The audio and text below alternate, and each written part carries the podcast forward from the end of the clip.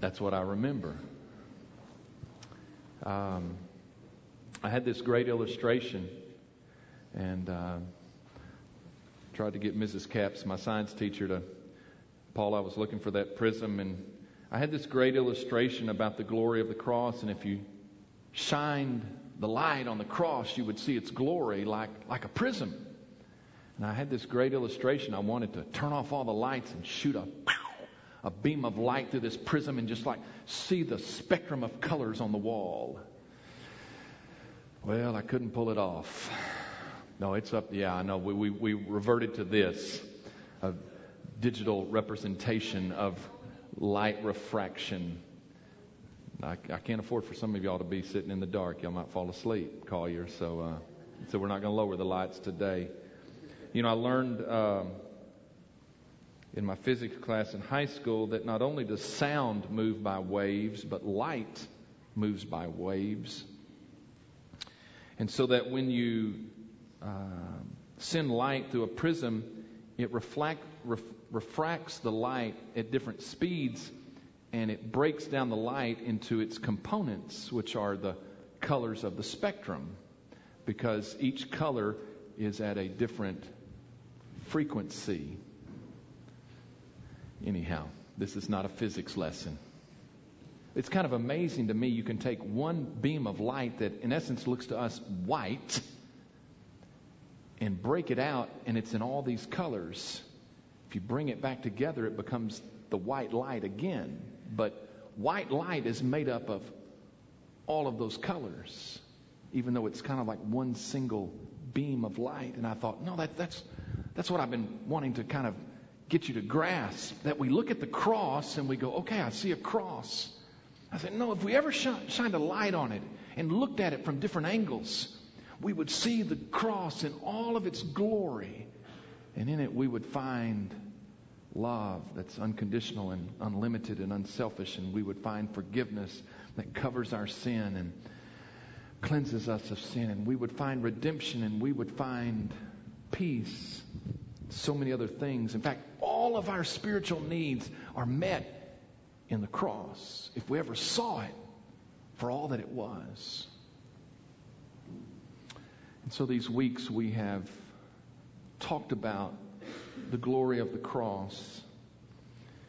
You know, for some of the biblical writers, when you look at the cross, you see a courtroom scene. A courtroom scene. I am the one who has transgressed or trespassed God's holy standards, and I am brought before the judge, and there before the judge, when I am condemned to death, there is one an advocate that stands beside me, Jesus Christ, that says, I have paid the penalty for that. And when we accept that, then his, his, his payment for our penalty takes away our sin. And we're forgiven. So sometimes the biblical writers look at the cross and they see a courtroom. Uh, last week we, we saw that sometimes when the biblical writers look at the cross, they see an altar in a place of worship, and in which I, as a sinner, am brought before a holy God. And the question is, how will my sin be covered? And in the altar room, what we discover is it is only through the blood that our sins are covered. And in that place of worship, we discover the perfect Lamb of God who shed his blood that it might be applied to our life, that our sins might be covered. And so sometimes when the biblical writers look at the cross, they see an altar and a place of worship. Sometimes when the biblical writers look at the altar, they see a, a slave market a place where people have been enslaved and someone comes to pay the price for them to be free. For some of the biblical writers, when they see the cross, they see a slave market that when I was in my sin and I was in bondage, Christ came and through his blood, he paid the ransom money for me to be set free. And the chains that bound me have now been taken off of me, and I have been set free. The biblical word is the word redemption. Redemption. I don't know if you picture a slave market when you think of the word redemption, but I would dare say for the biblical writers, when they used that term, when it was about redemption, to be redeemed, to have someone pay the ransom money for you, what they thought of in their minds was a slave market in which people came and paid the price, the ransom money, for someone to be set free. And so in the cross, yes, we discover love. And yes, we discover forgiveness. But also when you shine the light at another angle on the cross, we also discover redemption. And I want to talk about that today. Apostle, the Apostle Paul spoke of this in, in I'm sorry, Colossians chapter 1. Colossians chapter 1. Just two verses, 13 and 14. Colossians 1, 13 and 14. And Paul says, He has delivered us from the power of darkness and conveyed us into the kingdom of the Son of His love, in whom we have redemption through His blood, the forgiveness of sins. It's kind of interesting to me that the three things we've already talked about in the cross, including this one redemption, love, and forgiveness, are all contained in these two verses. And I remind you that whatever your spiritual need is, it was met by the sacrificial death of Jesus on the cross for you. If I had to give a uh, more of an academic definition of this word redemption in verse 14, redemption is when someone pays the ransom money to free us from bondage. Redemption is paying the ransom money to free us from bondage. When I say that, what I realize, and you ought to realize, is that the starting point of all of this was bondage. In fact, Paul alludes to that in verse 13 when he says, He has delivered us from the power of darkness. And so this morning, our starting point, before we get to redemption, we have to understand where we were and why we needed to be redeemed. And Paul says, He, Jesus, has delivered us from the power of darkness. He has delivered us. So before we jump to what He has delivered us to, I want us to be reminded today of what He delivered us from. And He alludes to it when He says, the powers of darkness. And yes, He is going to, as He says in verse 13, convey us into the kingdom of the Son of His love. And yes, when we are redeemed, we are transferred, we are moved to the kingdom of the Son. But do you understand that before we are there, there is another kingdom that we are a part of. It's a part of the powers of darkness. It speaks to the fact that we were in bondage. And, and I began to say this last week, and I said last week there was, a, there was a turning point in the sermon series, and I will continue that today. This is very important that you understand this this morning. This redemption or this starting point of being in our sin is more than being guilty of eternal external sin. It is more than being guilty of external sin. Understand what I'm saying? It's not just it's not just that I stood in the courtroom and there was a written indictment against me and I was guilty before God because I had done these transgressions. I've, I had tra- trespassed. And somehow there's just this external consequence or guilt of sin. Yes, I was guilty of that. And I'm brought before the judge and it's clear that I'm guilty of that. There's something more to my sin than just being guilty of its outward consequences and its guilt. No, the reality was that sin had a grip on my life. I was enslaved to that sin. Do you understand? It's not just about the external offense of whatever I did. No, it's about my heart and what was going on. And it's not just that I committed these things, but I was addicted to those things. I was enslaved to those things. I was in bondage. Not just because of acts that I had done, but because of the condition of my heart. He alludes to this when he says that he has delivered us from the power of darkness. No, the powers of evil and darkness had control of my life. And it wasn't just the things that I was doing, it was that my heart was infected. And I was addicted to these things. Sin had an internal grip on me. I was enslaved. I was in bondage. Paul would say that I was dead, that I was addicted. There was a power over me. And when I thought that I was in control of my life, really, when Christ opened my eyes, what I discovered is no, there was a power really outside of me that had a power over my life.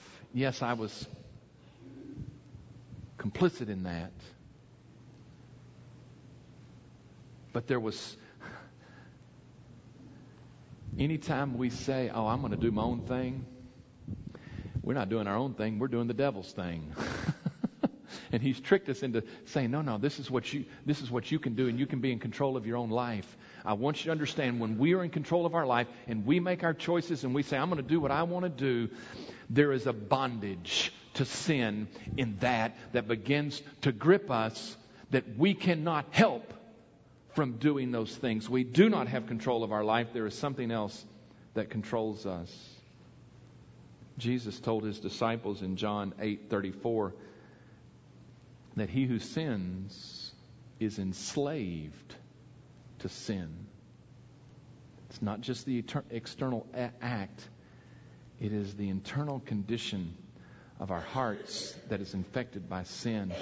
I, I, the Apostle Paul, wow, the most graphic depiction of this truth is in Romans 7 when he says, For we know that the, the law is spiritual, but I am carnal, sold under sin. For what I am doing, I do not understand. For what I will to do, that I do not practice. But what I hate, that I do. If then I do what I will not do, I agree that the law, that it is good. But now it is no longer I who do it, but sin that dwells in me.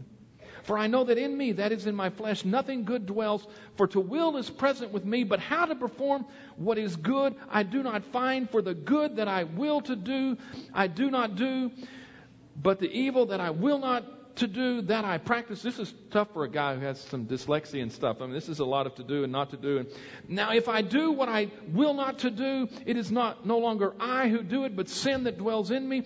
I find then a law that evil is present with me, and the one who wills to do good. And finally, almost in exasperation, this statement in verse 24 of Romans 7, he says, Oh, wretched man that I am. And then the rhetorical question Who will deliver me from this body of death? I thank God through Jesus Christ our Lord. Paul says, I can't help doing the very things that I know I'm not supposed to be doing. Why? Because he's addicted to sin. Who will deliver me I didn't look it up this week, but I think that word delivered is the same word he uses in Colossians, or uh, yeah, that Paul uses in Colossians 1 when he says, He has delivered us. It means to rescue, to save. He has delivered us from the power of darkness. We have to understand that the starting point is that I was in bondage to sin and I could not get myself out of it. It's like a slave that is shackled. It doesn't matter how much you struggle, you're not getting free. You're in bondage. That is our starting point. But the turning point is that Christ delivers. Oh, wretched man that I am, who will deliver me from this body of sin? I thank God through Jesus Christ. It's Jesus that has the power to deliver me. And that's what he was, was saying in Colossians 2, verse 13. He has delivered us from the power of darkness. I take his statement in Colossians 1:13, he has delivered us as being parallel with verse 14 when he says, In whom we have redemption. Deliverance is another word for redemption, that he has paid the ransom money for me to be set free. I go back to the point that I've made probably for a couple weeks. We are ransomed from the powers of darkness by one thing the shed blood of Jesus Christ. Yes, we go back and the, the truths overlap and we understand that the payment, the ransom money, was the death of Jesus. Jesus uses this same word redemption uh, in Matthew 20, 28 when he says, The Son of Man has not come to be served, but to serve and to give his life as a ransom for many. The price that was paid for me to be set free was nothing more than the shed blood of Jesus. In Ephesians 1 7, Paul says in a parallel to this, he says, In whom, I'm sorry, in him we have redemption through his blood, the forgiveness of sins according to the riches of his grace. Uh, Peter would say and we have read this probably on several occasions, but 1 Peter 1 uh, 7, uh, 18 and 19, knowing that you were not redeemed, there's that word, ransomed, with corruptible things like silver or gold from your aimless conduct received by tradition from your fathers, but with the precious blood of Christ as of a lamb without blemish and without spot. It brings us back to a point I've already made before. You have to understand today there is nothing, there is nothing that will pay for your sin. There is not a, there is not a dollar amount that you can give to God or you can give to the church to, to take away your sins. There is no good deed that you can do. You can go to the church, come to church the rest of your life, and you can teach Sunday school classes, and you can do all kinds of good deeds.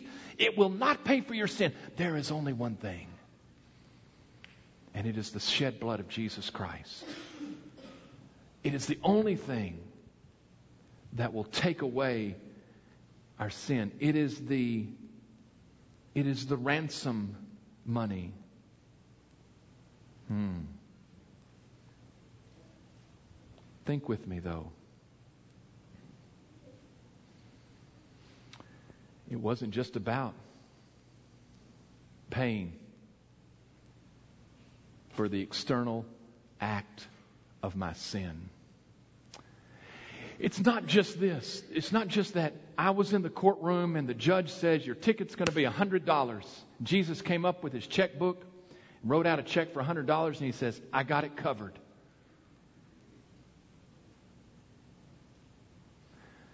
Sin goes much deeper than that. And when Jesus redeems, he not only redeems me from the external consequences of my sin, but he all, listen, he redeems me from the internal power of sin. Do you understand? This is the corner we turned last Sunday when we said that the blood of Jesus not only covers our sin, but it cleanses. It washes me clean. No, it's not just that I stood in the courtroom and Jesus paid my, my, my fees. No, because the problem was much deeper than that. It wasn't just the things that I did, it was that my heart was in rebellion against God. And when Jesus redeems, He redeems us, yes, for the, for the penalty of our guilt, for our sin, but He penetrates into the heart of the sinner and He, re, he, he redeems that heart. Yes, by cleansing it through His blood, but by changing the sinner. Redemption goes all the way to the very depths of my heart. If the powers of darkness had power over me, do you get it? Redemption means that Christ broke the chains. He set me free. He didn't just pay for my penalty, He set me free. He rescued me. He freed me from the power of sin. This is what Paul means in, in 1 Corinthians 1 when he says, For the message of the cross is foolishness to those who are perishing, but to us who are being saved, it is the power of God. Later in that passage, he says, um, For Jews request a sign, and Greeks seek after wisdom, but we preach Christ crucified. To the Jews, a stumbling block, and to the Greeks, foolishness. But to those who are called, both Jews and Greek, Christ, the power of God and the wisdom of God. We all know what the old hymn said. Would you be free from the burden of sin? There's power in the blood. There's power in the blood. Would you or evil a victory win? There's wonderful power in the blood. There is power, power, wonder working power in the blood of the Lamb. There is power, there is power, wonder working power in the precious blood of the Lamb. Christ not only pays for our sin, but He gives us the power to overcome the sin and to change the sinner. He is the one who breaks our chains and sets us free. He is the one who liberates me from sin. Hmm. And so the deciding point is this, and I've, I've said all of this. Yeah, the first 30 minutes was warm up. But this is what we came to talk about today now. Just kind of giving you some groundwork. There's a deciding point.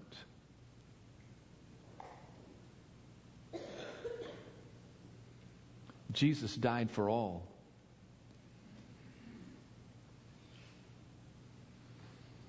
But not all will accept. I believe the offer is extended to all. The people will choose. And you know what we choose? Whether I will be in control of my life or Christ will be in control of my life. And Satan dupes us. He says, ah, do your own thing. Somebody died recently, and I think they played the song, He Did It His Way. Oh, man. Isn't that wonderful? He did it His way. I was about to say something that was about hell right now, but I just, it's probably not appropriate. Theologically accurate, but I probably don't need to say it today. No, Satan dupes us. Do your own thing. Live your own life. Make your own choices.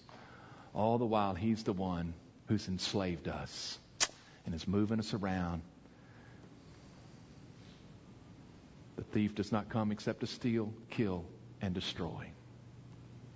Oh, don't be deceived. Don't ever think a man or a woman does their own thing. No, they're simply doing Satan's bidding and living the life that he has deceived them into living.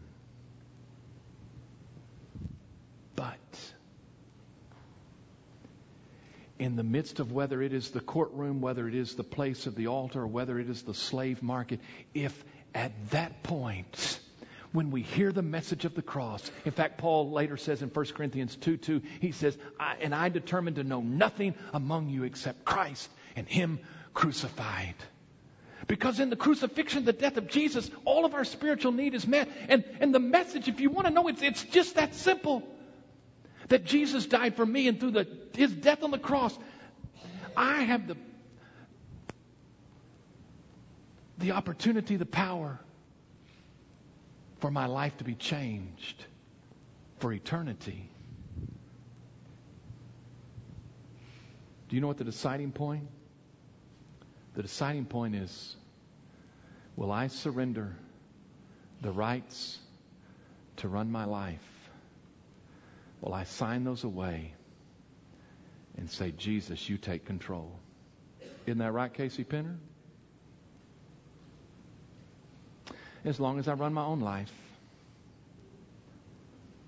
I'll be enslaved to sin.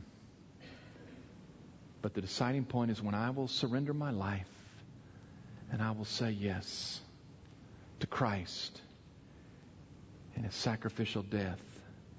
That not only, and the, the Bible calls that step of surrender, I don't know, different words faith, believe, repentance, all of it's included in that. When I surrender my life, the control of my life over to Christ, not only is the external payment for my sin made for all of eternity. Yes, that's great. And I'm not dismissing that. When I surrender control of my life to Christ, then I also open up my life to the power of Christ in me.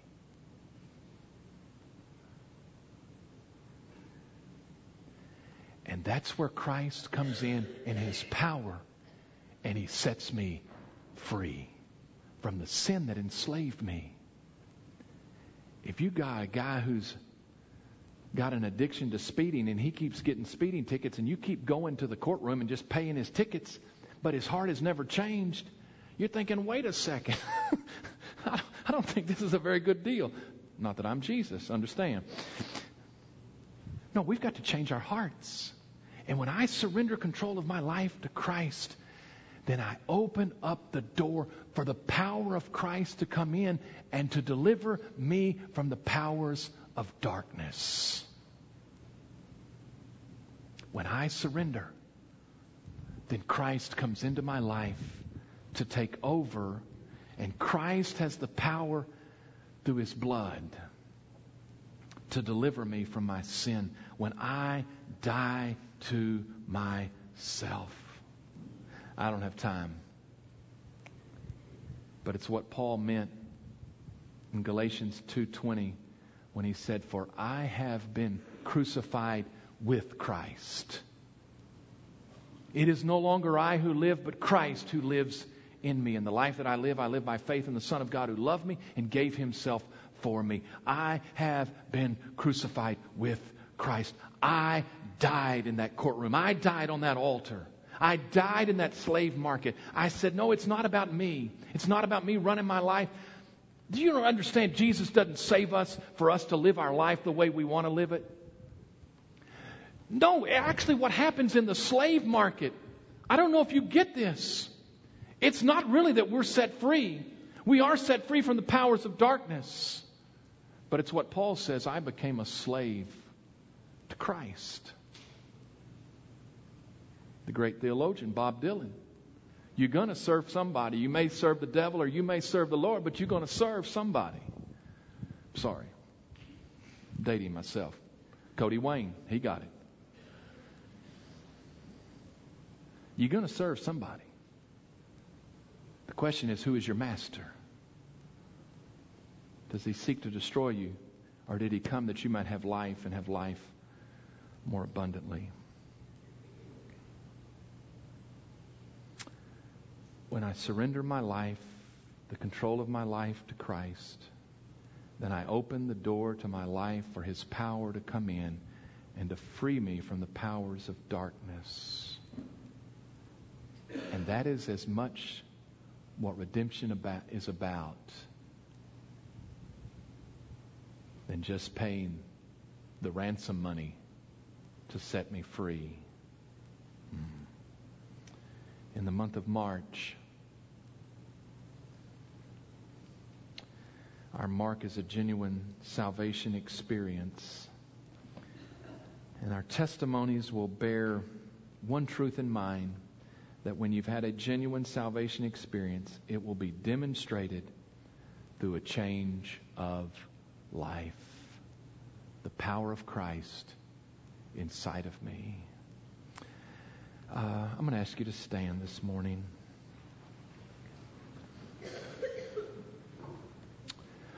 Let me speak for just these last few moments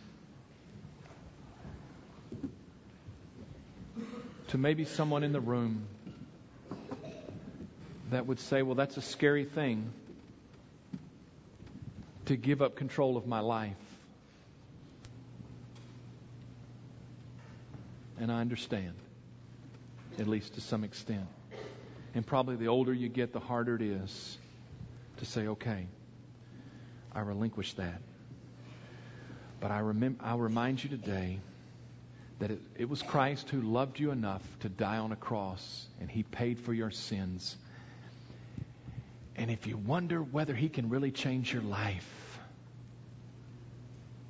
we want to give testimony as a community of faith to say, yes, Jesus not only forgives sins, but He cleanses and changes the sinner. And you say, I can't do it. It's all right. You can't save yourself either. It's through the blood of Jesus. And you say, I can't change myself. It's all right. If you'll give up control of your life, the power of Christ can change you. But the deciding point is when I say, okay, I give up and I relinquish control to you. If you would be willing to take that step today, we, are going to invite you to come as we sing. Byron and I will be at the front. Let me say this to Christians who've already taken that step. The power of Christ in you is a progressive work in your life of sanctification, is the biblical word. And today, it may not be a matter of whether you know that Jesus has paid for your sins it's maybe an issue of whether Christ is still changing you. And maybe there's something in your life. Satan's deceived you, even as a believer, to say, oh, you can't get past that. God's word says that the power, the blood of Jesus cleanses us from all sin. And so this morning the altar is open. Maybe you have something that you say, Jesus, let me let go so your power can be known in that area of my life for your glory and for your honor. And so, Father, today we give you this time and pray that you would use it according to your will. We pray it in Jesus' name.